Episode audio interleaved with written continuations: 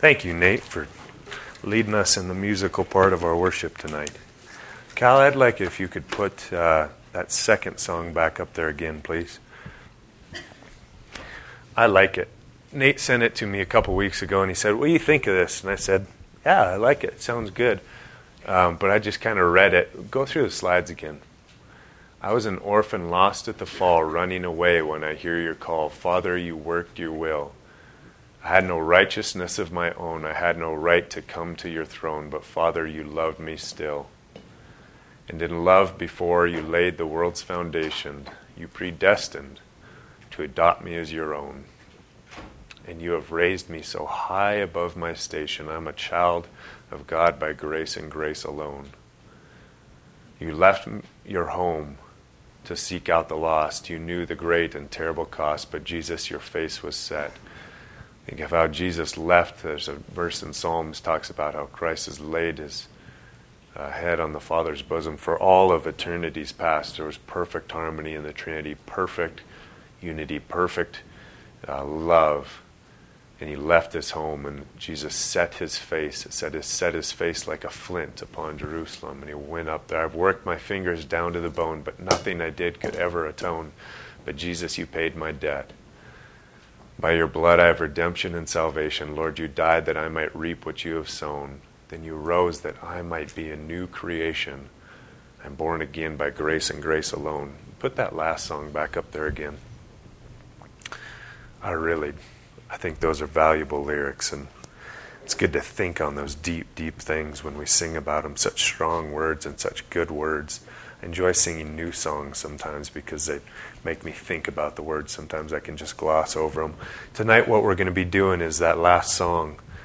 Uh, Nate picked these, I didn't. But we're going to be in that place once again. That's the hope. Um, many times I've wondered at your gift of life, and I'm in that place once again. Next slide. Once again, tonight we're going to look upon the cross where he died.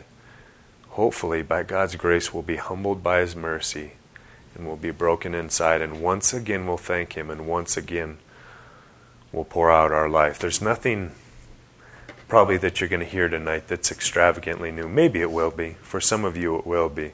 But once again we're going to look upon the cross. Once again we're going to soak in, soak in the deep truths, these precious truths of salvation. What a summer it's been to go through the gospel just step by step.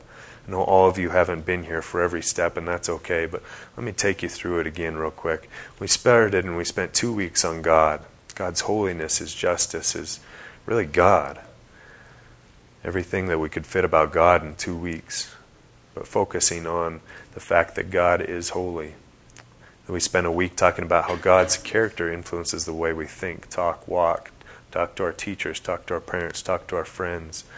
We moved into man's sinfulness, spent two weeks on that. Then we followed up with a week on how does the doctrine of man, how does the character of ourselves define the way and think about the way we talk to one another, the way we talk to our parents, the way I love unbelievers or have compassion on those outside, and the dilemma that that all presents within this whole thing.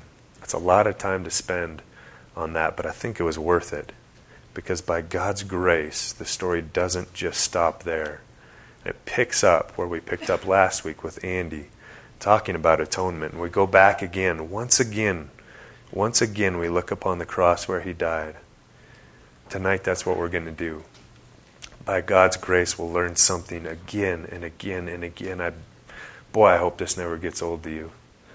I've been praying it wouldn't get old to me. Sometimes it's so hard to teach because if you don't feel like your heart is embracing what you're studying, you feel like a hypocrite as you teach or as you prepare. And so I've been trying to pray, Lord, make these truths real to me.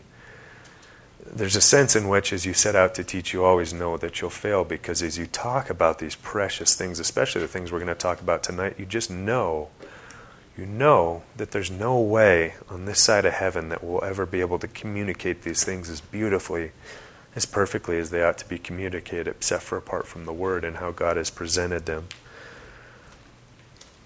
I just I stumble as I think about how do I communicate blessings ten thousand or blessings all mine and ten thousands beside. Lots of hymns were jumping in my head this week as I studied and thought about the preciousness of these things, these riches and mercies that are mine in Jesus Christ. Whew.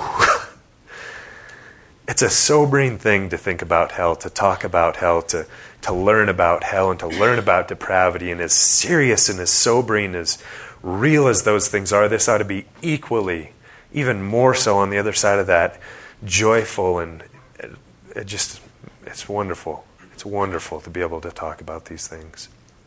So praise God for that.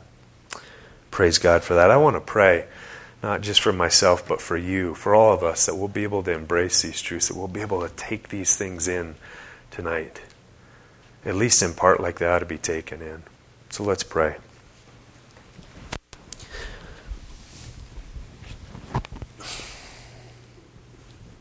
Lord, thank you for the cross. Not just a wooden beam, not just the cross, but because it points to you.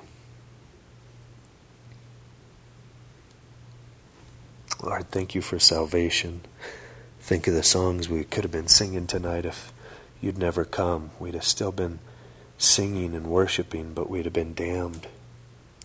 We'd have still, we'd have still been worshiping had there been no cross. But now we have a new song. You've put in us a new song of salvation. What a What a terribly wonderful thing, Lord. Thank you. Thank you, Lord. I pray, oh, I pray that we'd realize these things tonight, Lord. Not just for the sake of realizing them, but for the sake of them changing us and making us new again and joyful in our salvation. And Lord, fill me with your Spirit now as I teach, and help these things to to change us, Lord.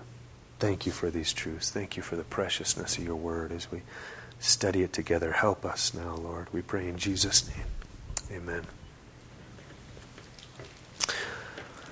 I would like, if you have a Bible with you, I would like you to open it and turn to the New Testament and turn to Second Corinthians.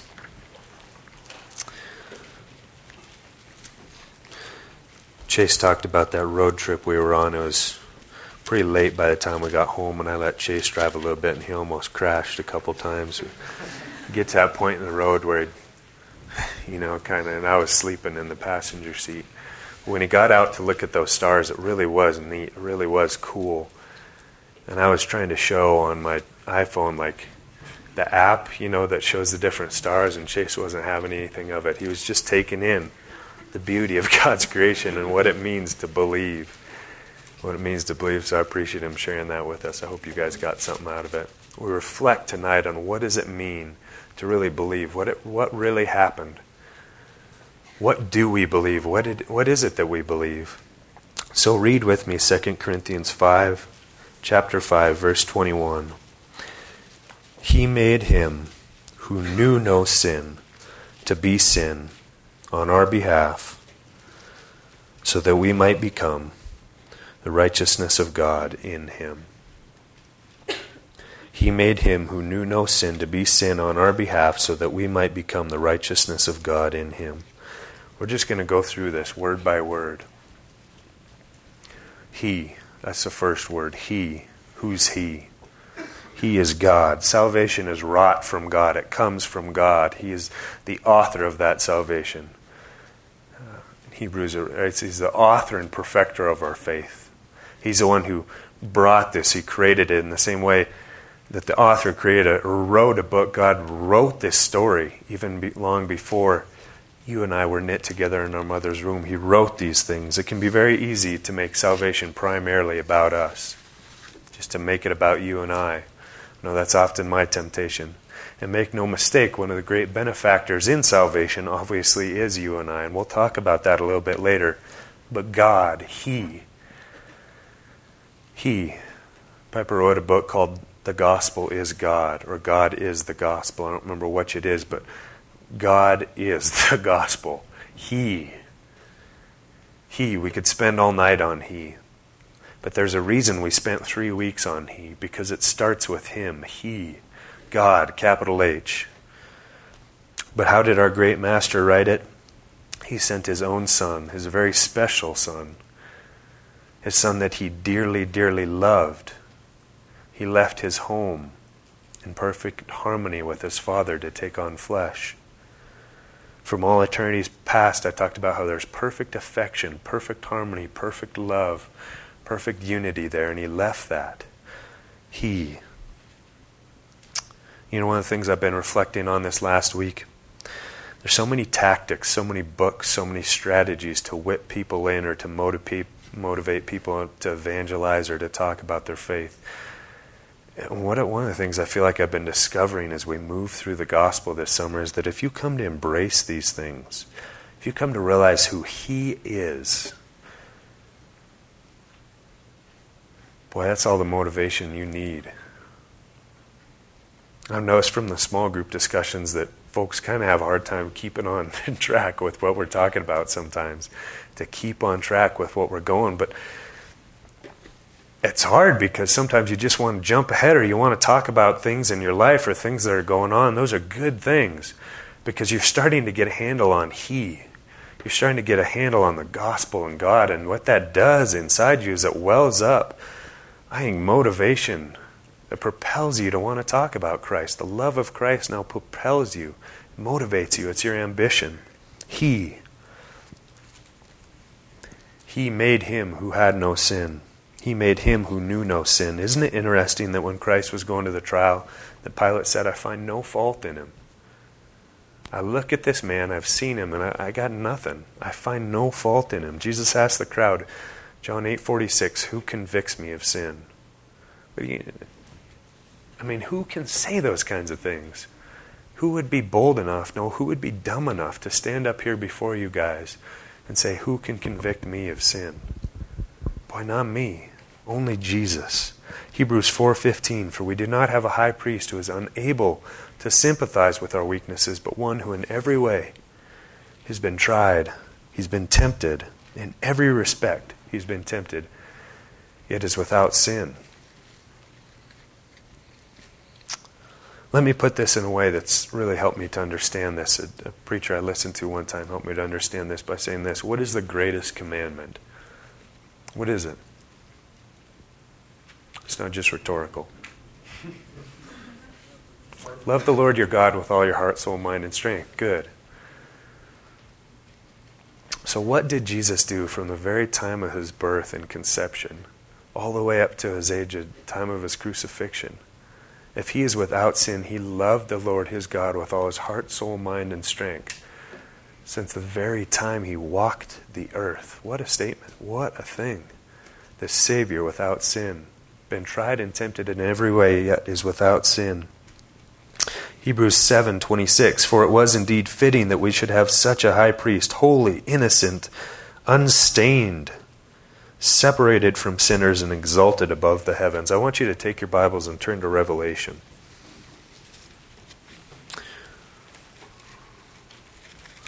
Revelation, chapter five. Pick up with me in verse two. And I saw a strong angel proclaiming with a loud voice, who is worthy to open the book and to break its seals?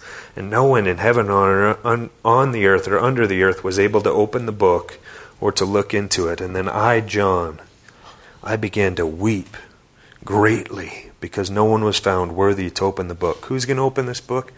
Nobody. Nobody can break its seal. And then one of the elders said to me, stop.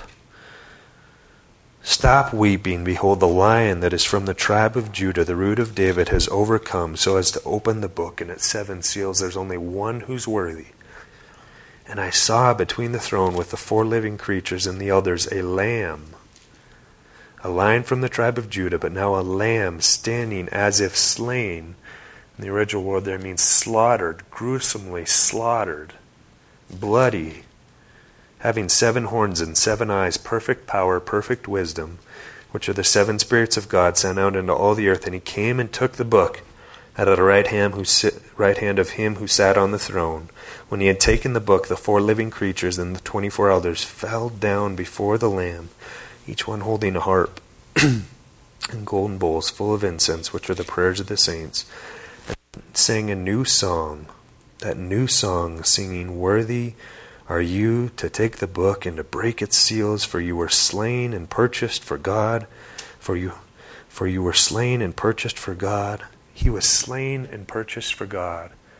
He's purchased people from every tribe, every tongue, every people, every nation. He's bought them. "You have made them to be a kingdom and priests to our God, and they will reign upon the earth." He who knew no sin, that is the one who knew no sin and still knows no sin. But it says he made him to be sin. What does this mean? Such a puzzling statement after we've just talked about the perfection of Christ. And to get this, we can't gaze over the hideousness of sin. Sin is disgusting. It's polluted. It's sick. God despises it. It's vile, it's dark, it's heinous. We've spent quite a little time on sin, enough for now, I hope, for you. Think about it this way, Isaiah sixty-four four, or sixty-four six, excuse me, thank you. "Your most righteous deeds are as minstrel rag, minstrel rags before the Lord. Your most righteous deeds are dirty rags." The literal there is minstrel rags before the Lord. If your most righteous deeds, if that's your good things, if that's the things you think you've done that are good, how much more are your dirty rags? Sin is vile. And that's why some other religions, most of the religions who say they believe in Christ, have such a problem with this. This struggle with Christ and the cross. What does it mean that he became sin? Imputation. Imputed to him. Sin was imputed to him. Does this mean that he all of a sudden sinned greatly and became sin because he sinned? No. Oh no. Turn with me to Romans five.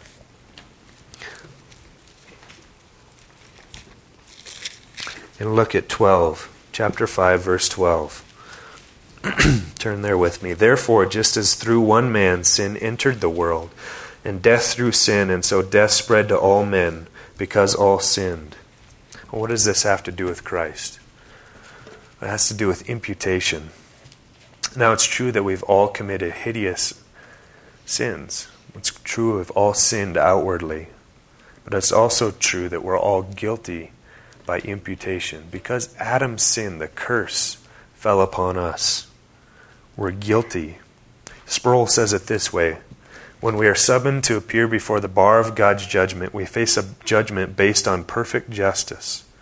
The presiding judge is himself perfectly just. He is also omniscient, fully aware of every deed, thought, inclination, and word, measured by the standard of his canon of righteousness. We face the psalmist's rhetorical question that hints at de- despair.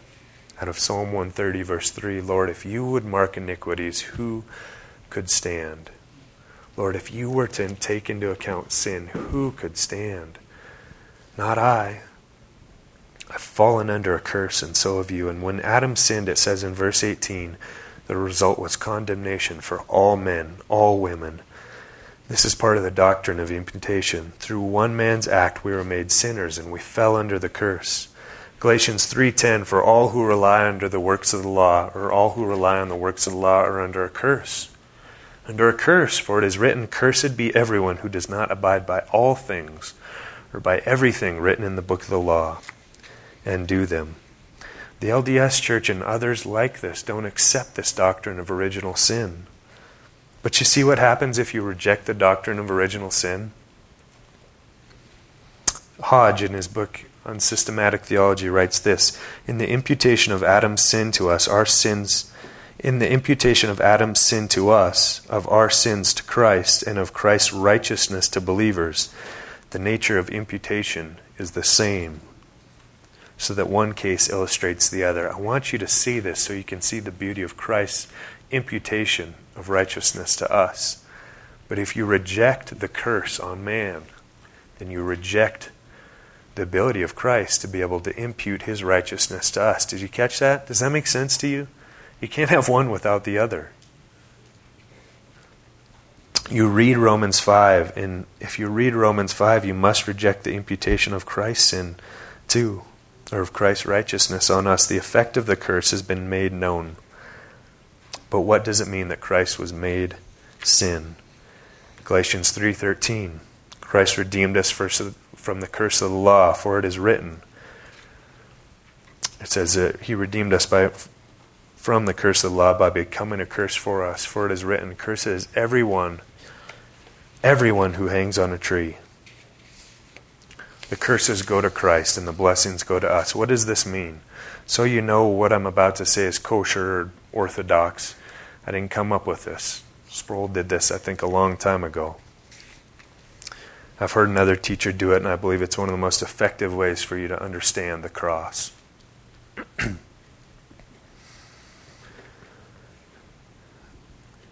And when Christ looked up into heaven on the cross, and he cried out, Eli, Eli, lama sabachthani, when he cried out, Lord, Lord, why have you forsaken me? Why have you turned your back on me?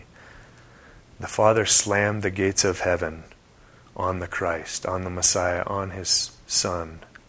And he said, God, the Lord your God, damns you. Christ was cursed from heaven. He was cursed from God, and he bore God's righteous wrath and punishment for your sin and for mine. Let me read from you Deuteronomy twenty-eight fifteen. I'm just going to skip around because I don't have time to. I'll start in verse uh, fifteen, but I'm not going to read the whole rest of the chapter. I want to read to you from some of the curses.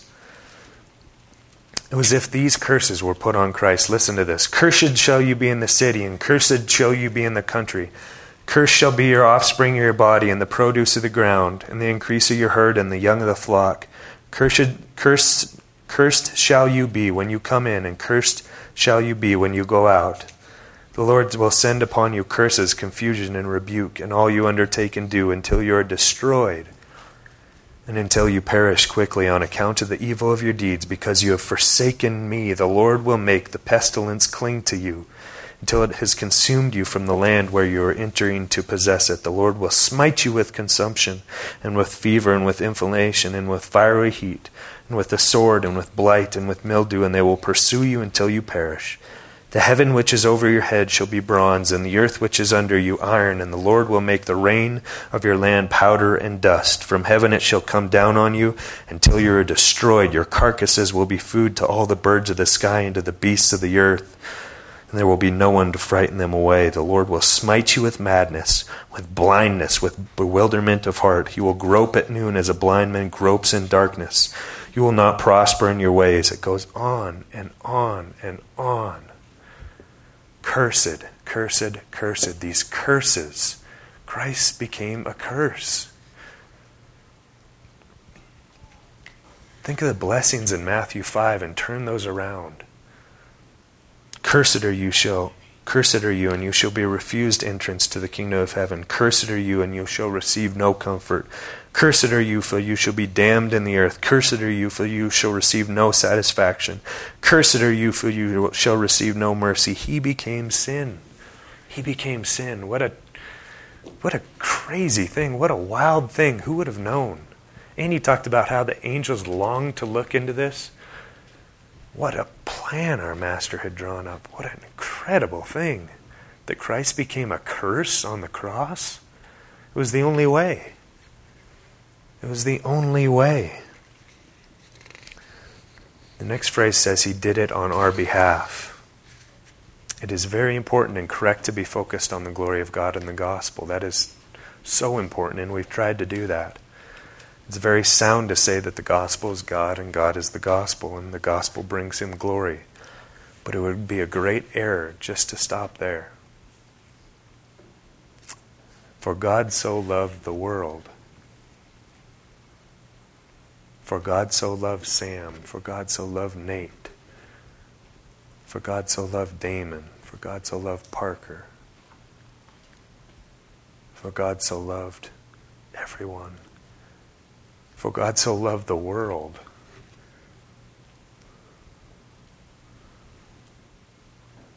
For God so loved Tony. For God so loved Emily.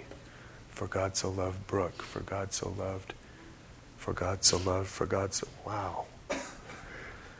The gospel is God, but the gospel is also inclusive on us. He became this for us. God was motivated by love, even, the word says, for his enemies. And Christ did these things on our behalf. It would be a terrible error to forget our great blessings and our benefits in the gospel. Galatians four, four through five says this, "But when the fullness of time had come, God sent forth his Son, born of a woman, born under the law, to redeem those who were under the law." That's us. So we might re- receive adoption as sons.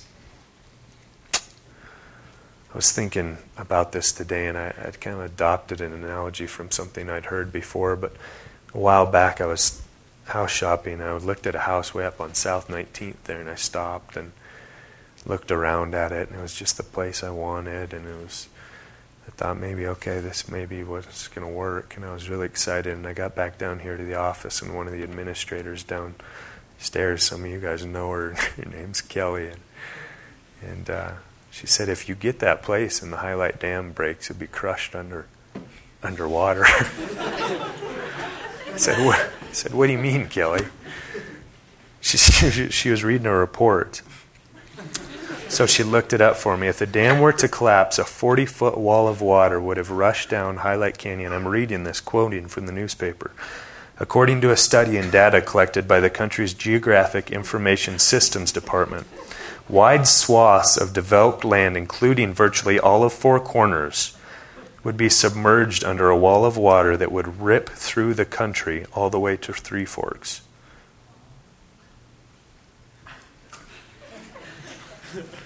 At my house, where I wanted to stay, would have taken anywhere from twelve to twenty minutes for me to be smashed under a wall of water. It would have killed me. By the time it gets to Logan, some forty miles away, it would still be a seventeen-foot wall of water.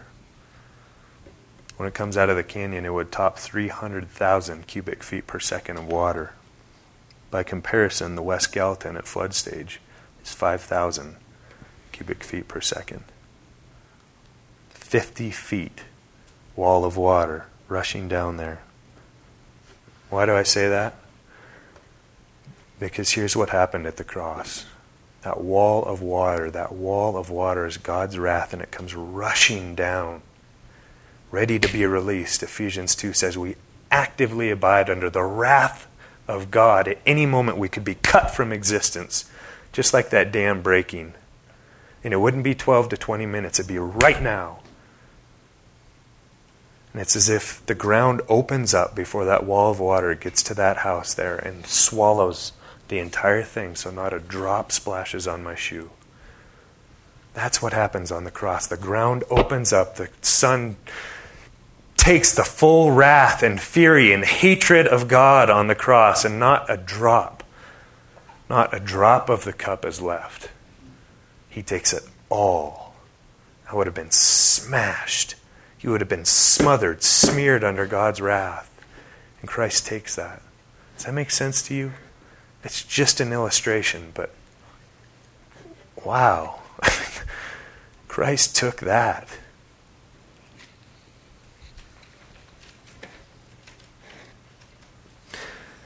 Romans five, fifteen through eighteen. Therefore, as one trespass led to condemnation for all men, so one act of righteousness leads to justification and life for all men.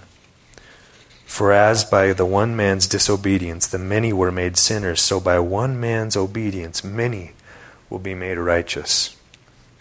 Next phrase, so that we might become the righteousness of God in him. This righteousness that we have, if you're a believer. Now, if you're not a believer, you don't have this. You're clothed in sin. If you're a believer, you have a clothing of righteousness, and it's an alien righteousness. It's a foreign righteousness. It's not your own righteousness. It's been clothed on top of you. The imputation works both ways. We receive the blessing. He receives the curse. I know for some of us this isn't new news, but oh, the preciousness of these things, huh? I mean, what a Savior. What a God.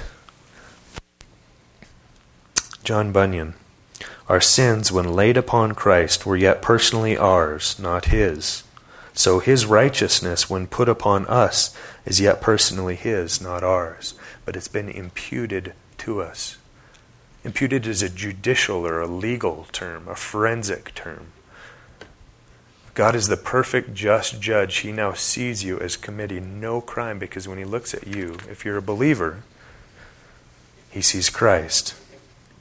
My sin, not in part but the whole, has been nailed to the cross, and I bear it no more. Praise the Lord.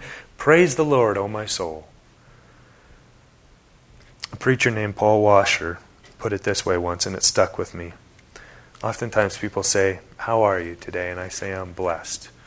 So response, I think it's better than eh, I'm busy or something like that. That's what everybody's saying these days. I'm busy.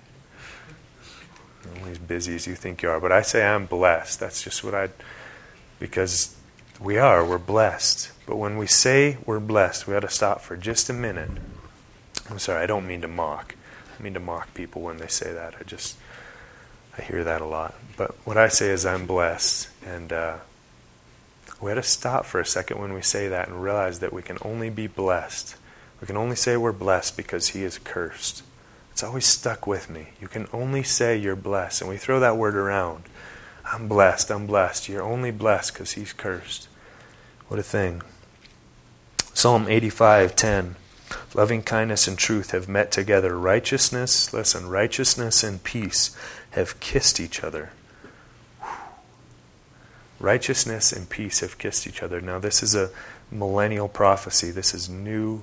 Uh, this will be in the millennium. But this has happened in a sense. Righteousness and peace have kissed each other. See, we tend to part and parcel out God's character into different areas. And we do that to understand him. In a sense, that's okay. But God's character is so full, so complete. It wouldn't be fair to contrast his justice with his mercy and say they're on different levels. No, righteousness and peace have kissed. God is, God's character is full and complete. Oftentimes we do that, but I, I, it's the, the, the curses of Mount Gerizim and Deuteronomy twenty-five and the blessings of Mount Ebal have kissed. They've met for the first time. I read for you Deuteronomy twenty-five. Let me read for you Numbers six, and you'll know this. But before I read this, again, this isn't... this.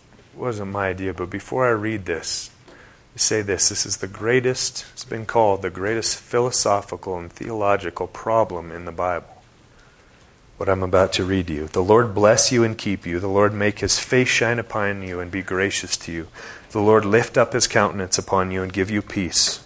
So they shall invoke my name on the sons of Israel, and I, I will bless them.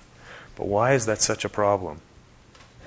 The people. It's a problem because the people are disobedient and rebellious and heinous towards God. How can he bless them? How can he bless sin? He doesn't bless sin. He can bless only because of the atonement. It doesn't entirely mean this, and to translate it only as this would be wrong, but at least in part the word blessed means happy. Do you know that? Happy. Happy are the poor in spirit, for they shall inherit the kingdom of heaven. We ought to be happy because of these truths. These truths ought to invoke in us a great joy and worship. The Lord bless you and keep you. That's for you now if you're a child of Christ. Makes me think of Ephesians one three. Blessed be the God and Father of our Lord and Savior Jesus Christ, who has blessed us with every spiritual blessing in the heavenly places. Every spiritual blessing is ours if we're a child of Christ. It doesn't entirely mean happy, but at least in part the word blessed means happy. Every happiness, every spiritual blessing in the heavenlies. We're happy because of these truths. That's why we can say the gospel is good news. This is a good thing. It's good news. Evangelion, good. It's a good news. This is done for us, and so the stipulation is granted under a heavy, laborsome burden to work under our whole life and attain this righteousness. It's a precious gift, but it's a lifetime of work for it, isn't it?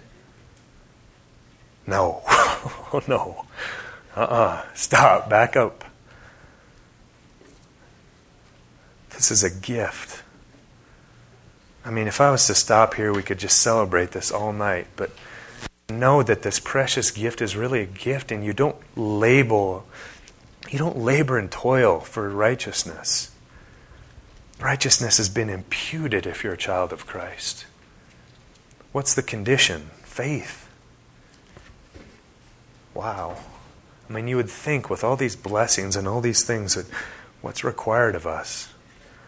Well, Bonhoeffer says when the Lord calls a man, he bids him come and die. And he does. He bids you die. He calls your life. But the condition is faith. And if it's real faith, you lay down your life.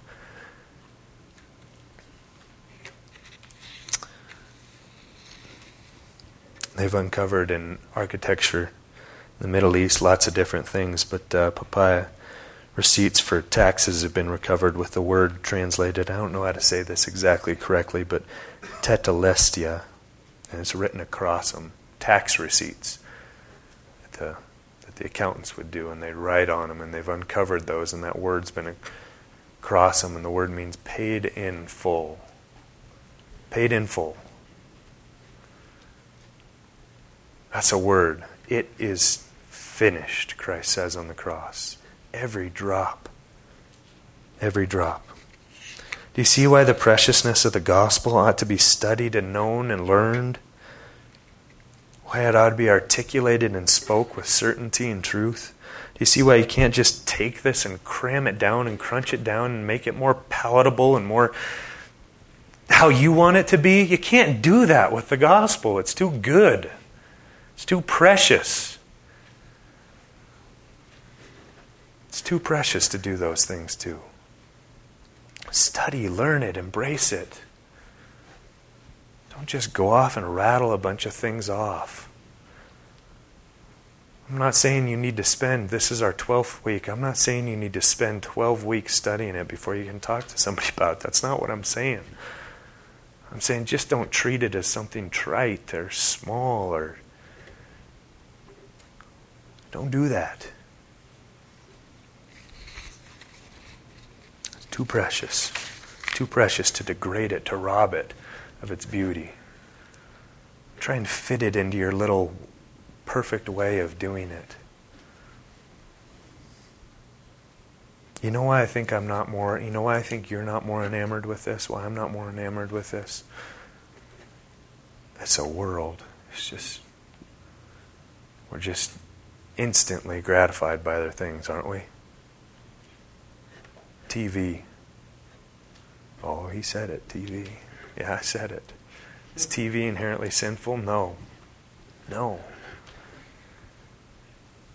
But I know in my own life, just you just can become so enamored with visual stimulation and these things, all these other things, even good things, brothers and sisters, that we begin to lose and take our eyes off Christ and the preciousness of the gospel. I treasure those times. So much activity. I, I guess that's what I'm getting at. Not even necessarily just one thing like T V. For you, it might be socializing. It might be anything. Satan would have his gaze on anything else but Christ. Doesn't care if it's false religion or sin or whatever it is.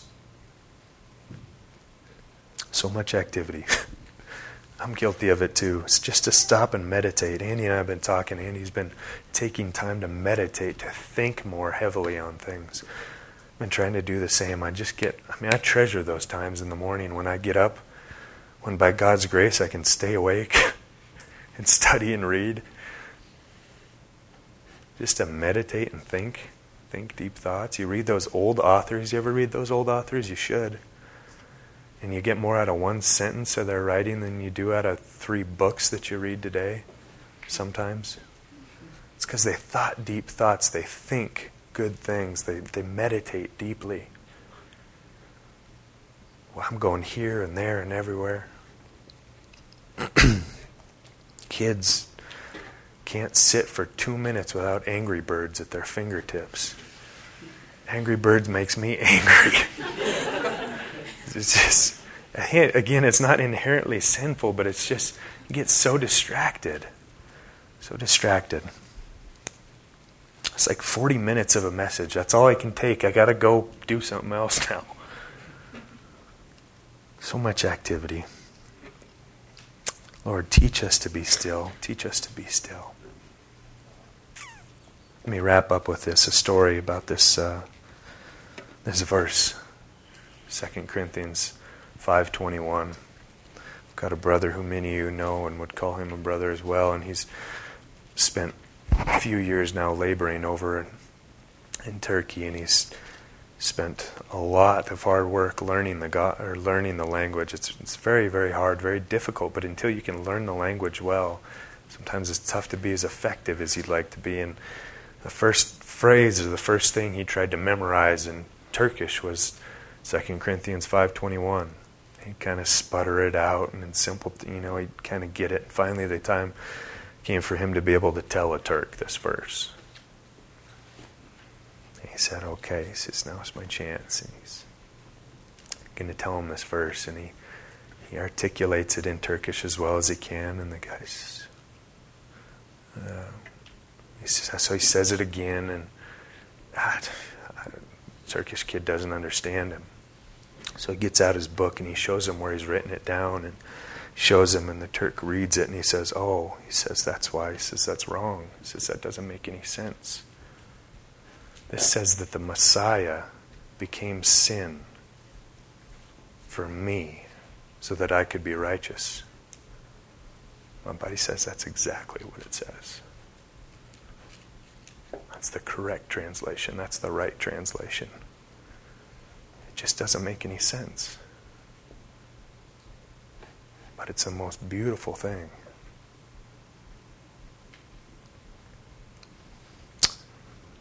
That we could all say, I've been crucified with Christ. Nevertheless, I live, not I, but Christ liveth in me. And the life which I live, I now live in the flesh. I live by the faith, by faith in the Son of God who loved me and gave himself up for me. God made him who knew no sin to be sin for us on our behalf, so that in him we could become the righteousness of God.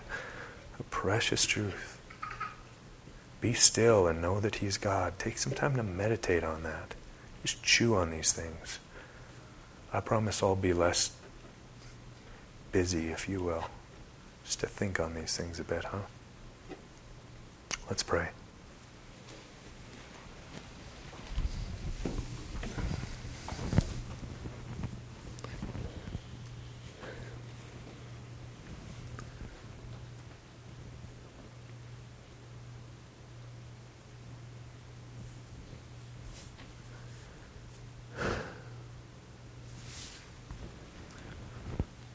Lord, I'm reminded that uh, you are the Lord in heaven. You're the God above. You will not give your praise to another, nor your glory to graven images, to carved things. Take glory for yourself, Lord, in what's been said and heard. Teach us to meditate on these things. Teach us just to think on these things. Lord, forgive me for being so so enamored with other things, Lord. Just with anything and everything but you sometimes. Whether it's sports or food or different things, Lord, forgive me. Forgive us, Lord. Make us more like your Son through these truths in your word. What a precious gospel. Once again, we look upon the cross where you died. Lord, let us be humbled by your mercy and broken inside. Help us to think rightly about these things, Lord. Teach us truth. Praise you, Lord. Bow down now.